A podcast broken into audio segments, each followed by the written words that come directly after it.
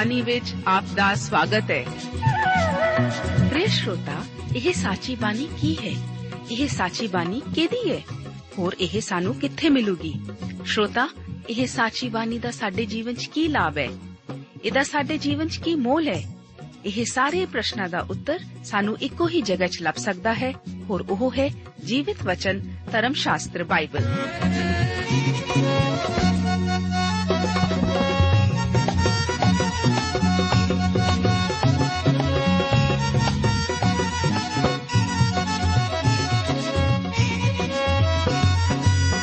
ਧਰਮ ਸ਼ਾਸਤਰ ਬਾਈਬਲ।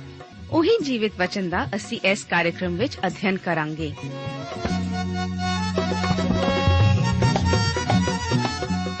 ਤੇ ਹੁਣ ਪਵਿੱਤਰ ਸ਼ਾਸਤਰ ਬਾਈਬਲ ਦਾ ਅਧਿਐਨ ਸ਼ੁਰੂ ਕਰਨ ਤੋਂ ਪਹਿਲਾਂ, ਆਈਏ ਅਸੀਂ ਆਪਣੇ ਮਨਾਂ ਨੂੰ ਤਿਆਰ ਕਰੀਏ ਇਸ ਭਜਨ ਦੁਆਰਾ।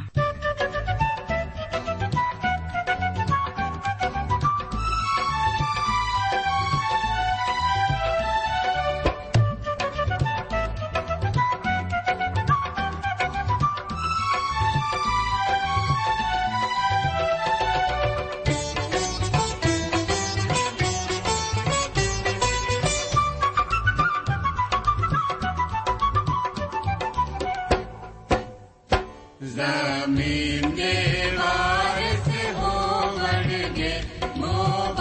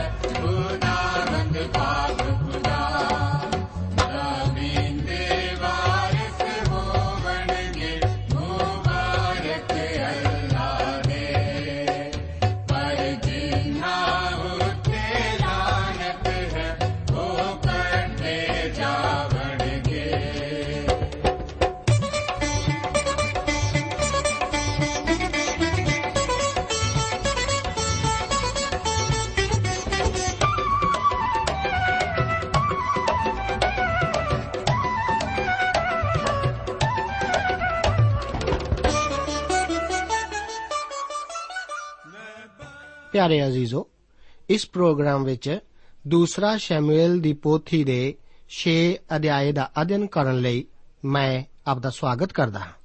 ਇਸ ਅਧਿਆਏ ਦਾ ਮੁੱਖ ਵਿਸ਼ਾ ਦਾਊਦ ਦੁਆਰਾ ਯਹੋਵਾ ਦੇ ਸੰਦੂਕ ਨੂੰ ਯਰੂਸ਼ਲਮ ਨੂੰ ਵਾਪਸ ਲਿਆਉਣ ਲਈ ਕੀਤੀਆਂ ਠੀਕ ਅਤੇ ਅਨੁਚਿਤ ਕੋਸ਼ਿਸ਼ਾਂ ਨਾਲ ਸੰਬੰਧਿਤ ਹੈ।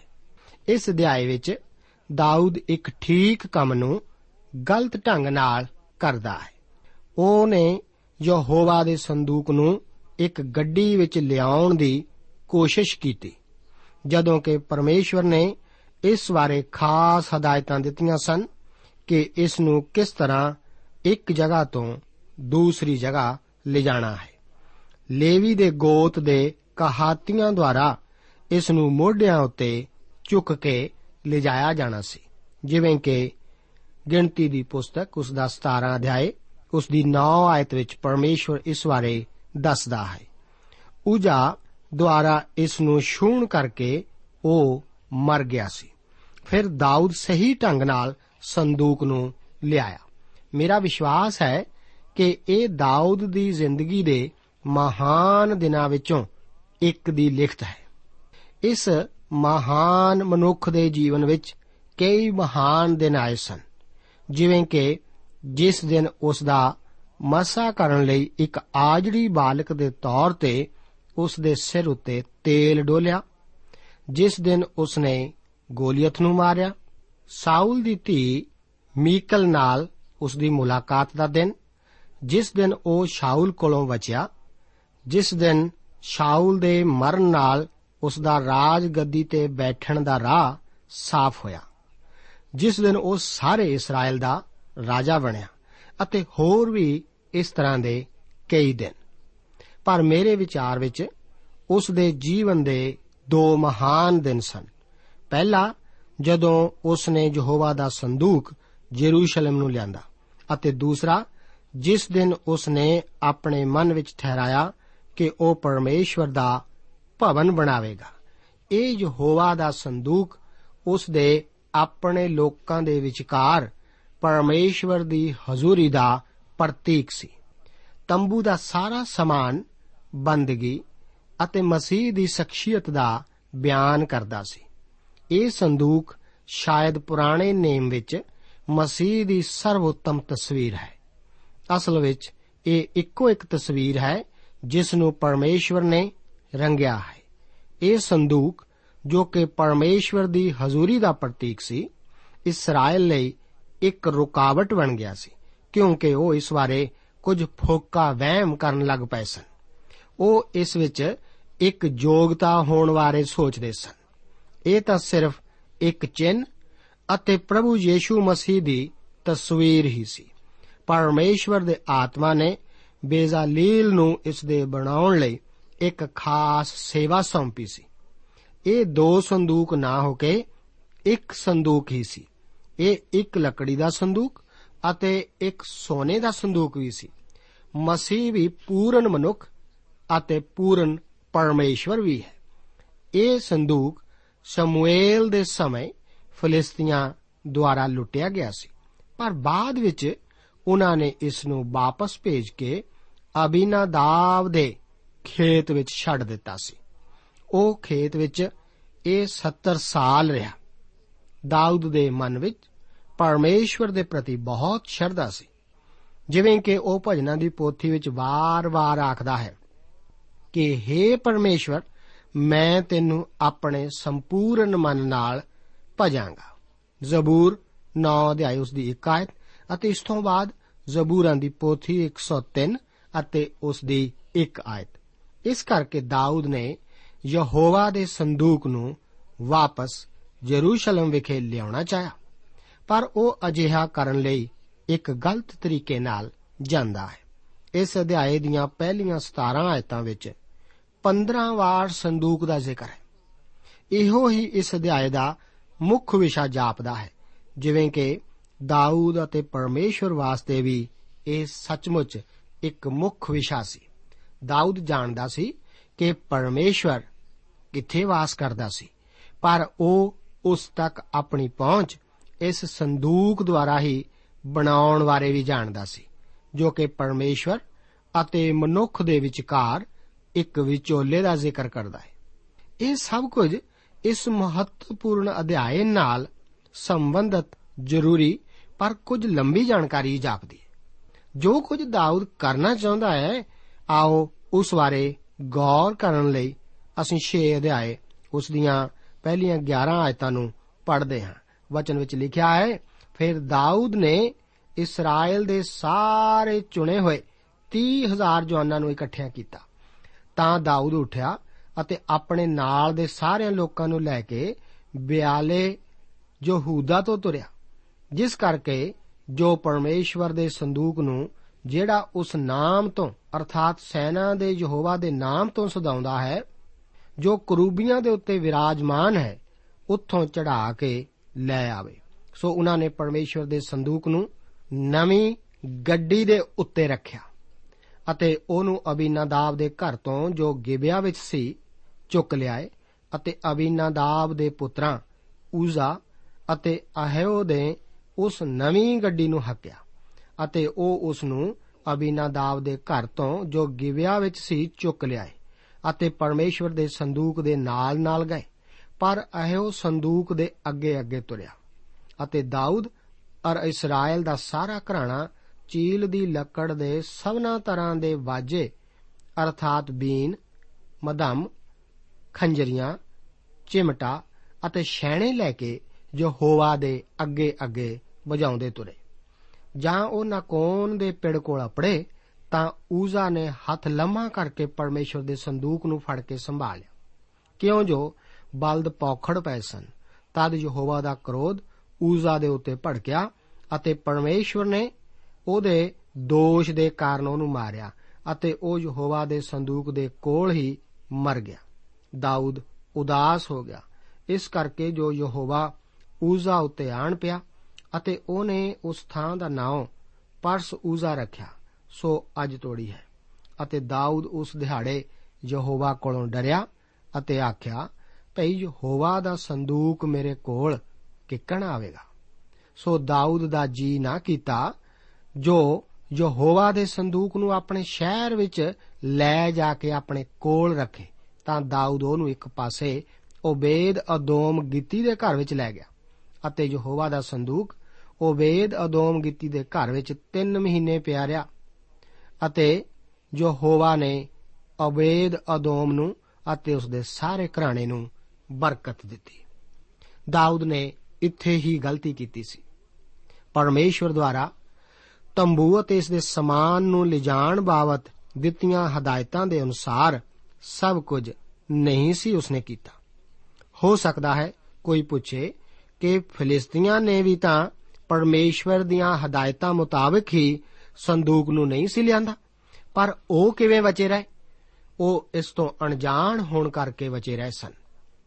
ਰੌਸ਼ਨੀ ਜ਼ਿੰਮੇਵਾਰੀ ਨੂੰ ਪੈਦਾ ਕਰਦੀ ਹੈ। ਜੇ ਮਨੁੱਖ ਖੁਸ਼ਖਬਰੀ ਦੀ ਰੌਸ਼ਨੀ ਨੂੰ ਪਾ ਚੁੱਕੇ ਹਨ, ਉਹ ਇਸ ਤੋਂ ਇਨਕਾਰ ਕਰਨ ਲਈ ਜ਼ਿੰਮੇਵਾਰ ਠਹਿਰਾਏ ਜਾਂਦੇ ਹਨ।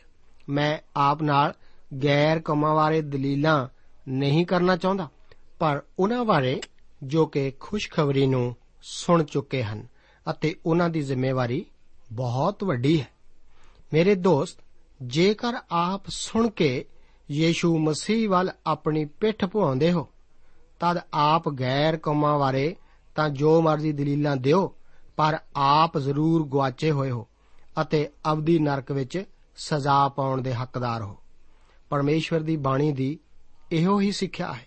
ਹੋ ਸਕਦਾ ਹੈ ਆਪ ਨੂੰ ਇਹ ਪਸੰਦ ਨਾ ਹੋਵੇ ਅਤੇ ਜੇਕਰ ਆਪ ਇਹ ਪਸੰਦ ਨਹੀਂ ਕਰਦੇ ਹੋ, ਤਦ ਹੋ ਸਕਦਾ ਹੈ ਆਪ ਨੂੰ ਕਿਸੇ ਹੋਰ ਬ੍ਰਹਿਮੰਡ ਵਿੱਚ ਦਾਖਲ ਹੋਣਾ ਪਵੇ। ਇਹ ਬ੍ਰਹਿਮੰਡ ਪਰਮੇਸ਼ਵਰ ਦਾ ਹੈ। ਇਹ ਨਿਯਮ ਵੀ ਉਸੇ ਦੇ ਹੀ ਹਨ। ਦਾਊਦ ਯਹੋਵਾ ਦੇ ਸੰਦੂਕ ਨੂੰ, ਯਰੂਸ਼ਲਮ ਨੂੰ ਲਿਆਉਣਾ ਚਾਹੁੰਦਾ ਹੈ, ਪਰ ਇਸ ਨੂੰ ਗਲਤ ਢੰਗ ਨਾਲ ਲਿਆਉਣਾ ਚਾਹੁੰਦਾ ਹੈ।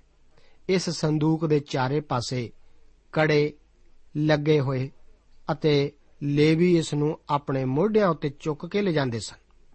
ਉਜਾੜ ਵਿੱਚ ਕੋ ਹਾਥੀ ਇਸ ਸੰਦੂਕ ਨੂੰ ਯਾਤਰਾ ਦੇ ਦੌਰਾਨ ਆਪਣੇ ਮੋਢਿਆਂ ਉੱਤੇ ਚੁੱਕ ਕੇ ਲਿਜਾਂਦੇ ਸਨ। ਦਾਊਦ ਨੇ ਪ੍ਰਭੂ ਦੀ ਇਸ ਹਦਾਇਤ ਨੂੰ ਨਹੀਂ ਸੀ ਪੂਰਾ ਕੀਤਾ। ਦੋਸਤ, ਠੀਕ ਇਸੇ ਤਰ੍ਹਾਂ ਹੀ ਪਰਮੇਸ਼ਵਰ ਚਾਹੁੰਦਾ ਹੈ ਕਿ ਉਸ ਦੀ ਖੁਸ਼ਖਬਰੀ ਅੱਜ ਬਾਹਰ ਲੋਕਾਂ ਕੋਲ ਜਾਵੇ। ਮੈਂ ਕਦੇ-ਕਦੇ ਹੈਰਾਨ ਹੁੰਦਾ ਹਾਂ ਕਿ ਪਰਮੇਸ਼ਵਰ ਮੇਰੇ ਨਾਲੋਂ ਬਿਹਤਰ ਔਜ਼ਾਰਾਂ ਨੂੰ ਕਿਉਂ ਨਹੀਂ ਲੈਂਦਾ?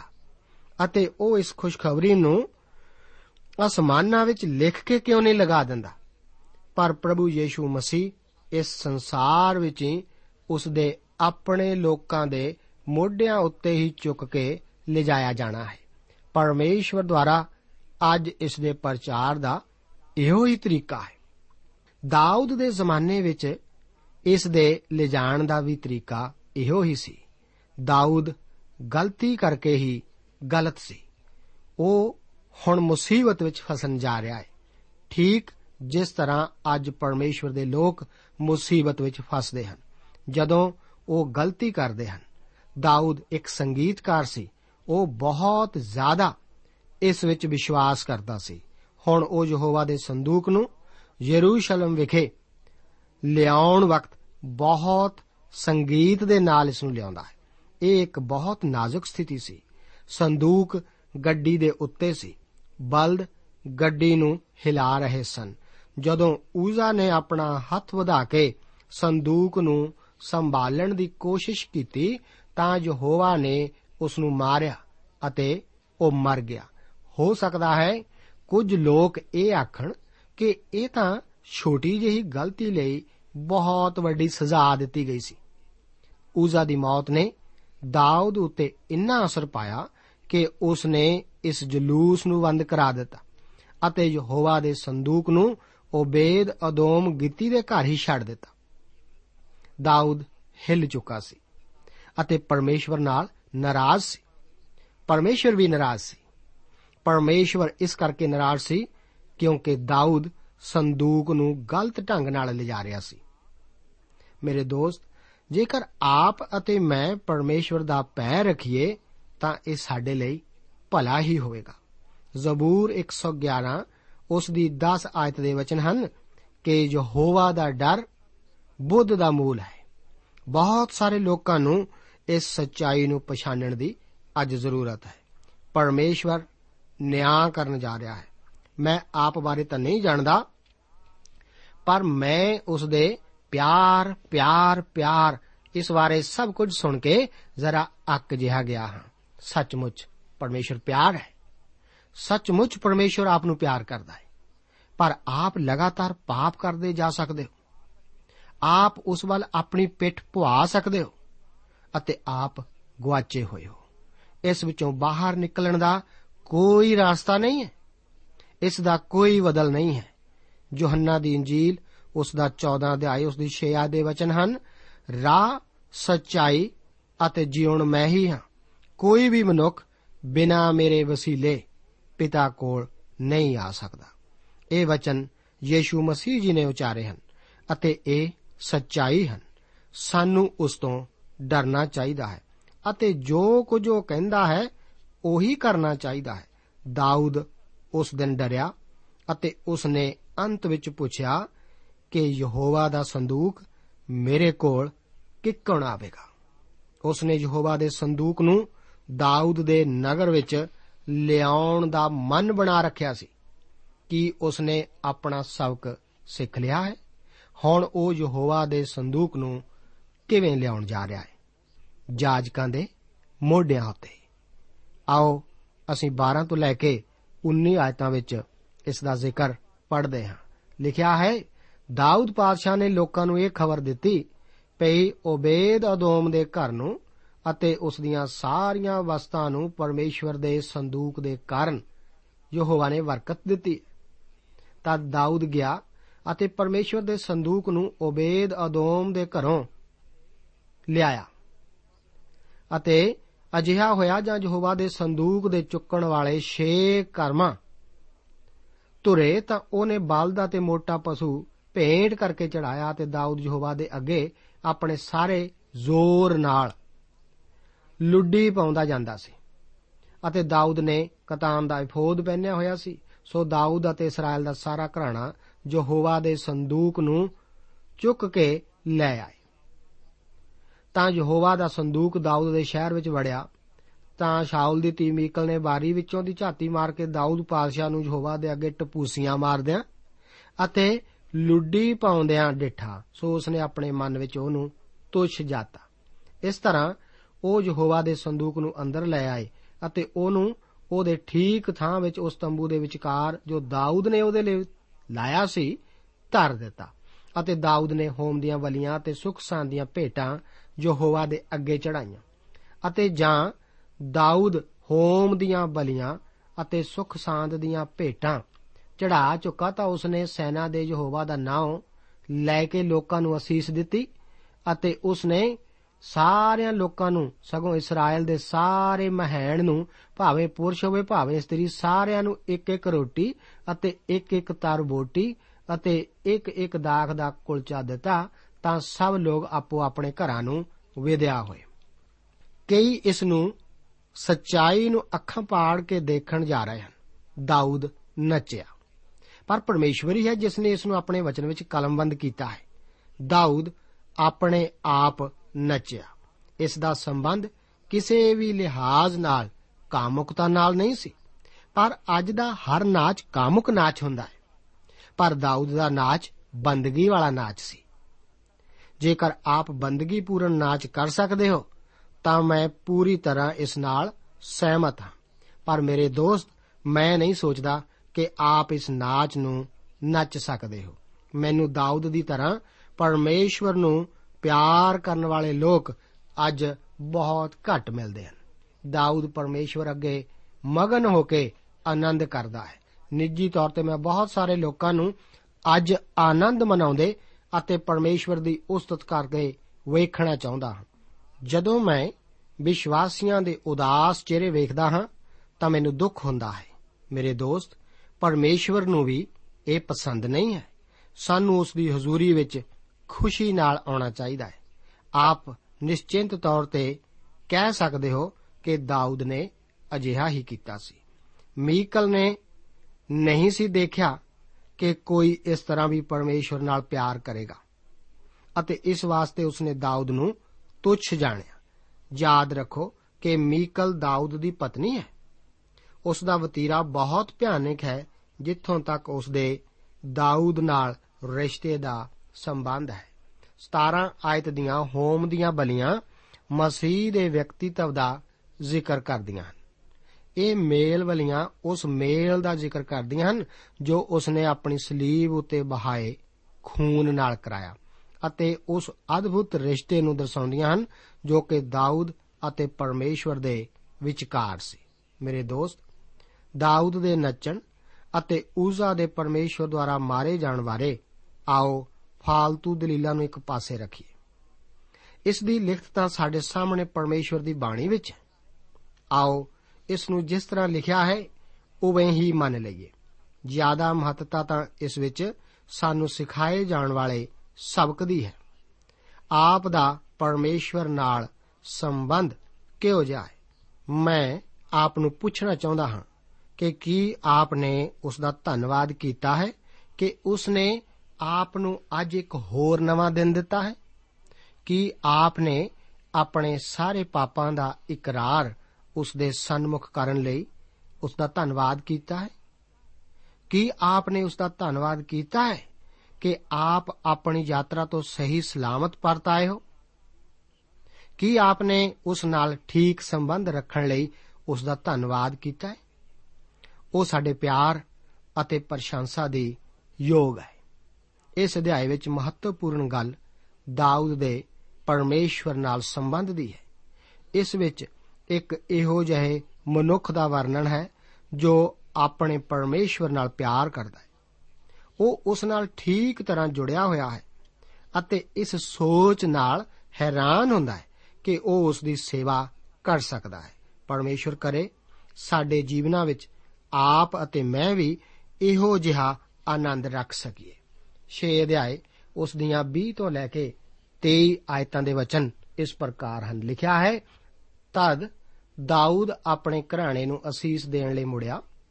ਉਸ ਵੇਲੇ ਸ਼ਾਉਲ ਦੀ ਧੀ ਮੀਕਲ ਦਾਊਦ ਦੇ ਮਿਲਣ ਨੂੰ ਨਿਕਲੀ ਅਤੇ ਬੋਲੀ ਇਸਰਾਇਲ ਦਾ ਪਾਦਸ਼ਾਹ ਅੱਜ ਕਿੱਡਾ ਕੁ ਪ੍ਰਤਾਪਵਾਨ ਬਣਿਆ, ਜਿਸ ਨੇ ਅੱਜ ਆਪਣੇ ਨੌਕਰਾਂ ਦੀਆਂ ਟਹਿਲਣਾ ਦੀਆਂ ਅੱਖੀਆਂ ਦੇ ਸਾਹਮਣੇ ਆਪਣੇ ਆਪ ਨੂੰ ਨੰਗਾ ਕੀਤਾ, ਜੇਕਰ ਕੋਈ ਲੁੱਚਾ ਆਪ ਨੂੰ ਨਿਲੱਜ ਬਣਾ ਕੇ ਨੰਗਾ ਕਰਦਾ ਹੈ।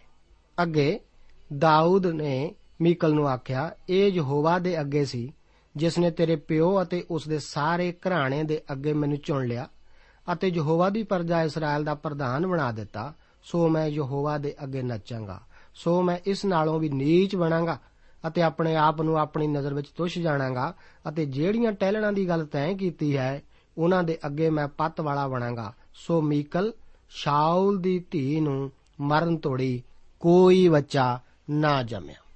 ਦਾਊਦ ਨੇ ਆਪਣੇ ਆਪ ਨੂੰ ਨੰਗਾ ਕੀਤਾ ਅਤੇ ਭਾਵ ਉਸਨੇ ਆਪਣੇ ਸ਼ਾਹੀ ਵਸਤਰ ਨੂੰ ਲਾ ਸੁੱਟਿਆ, ਜੋ ਕਿ ਉਸ ਨੂੰ ਇੱਕ ਰਾਜੇ ਦੇ ਤੌਰ ਤੇ ਵੱਖਰਿਆਂ ਕਰਦਾ ਸੀ। ਉਸ ਨੇ ਲੋਕਾਂ ਦੇ ਨਾਲ ਰਲ ਮਿਲ ਕੇ ਇੱਕ ਹੋ ਕੇ ਪਰਮੇਸ਼ਵਰ ਦਾ ਧੰਨਵਾਦ ਕੀਤਾ ਅਤੇ ਇਸ ਵਿੱਚ ਆਨੰਦ ਕੀਤਾ ਕਿ ਅਸਲ ਵਿੱਚ ਯਹੋਵਾ ਦਾ ਸੰਦੂਕ ਦਾਊਦ ਦੇ ਨਗਰ ਨੂੰ ਵਾਪਸ ਲਿਆਂਦਾ ਗਿਆ ਸੀ। ਮੀਕਲ ਨੂੰ ਇਹ ਪਸੰਦ ਨਹੀਂ ਸੀ। ਉਹ ਬੰਦਗੀ ਵਿੱਚ ਆਪਣਾ ਅਹੁਦਾ ਅਤੇ ਆਦਰ ਪਸੰਦ ਕਰਦੀ ਸੀ।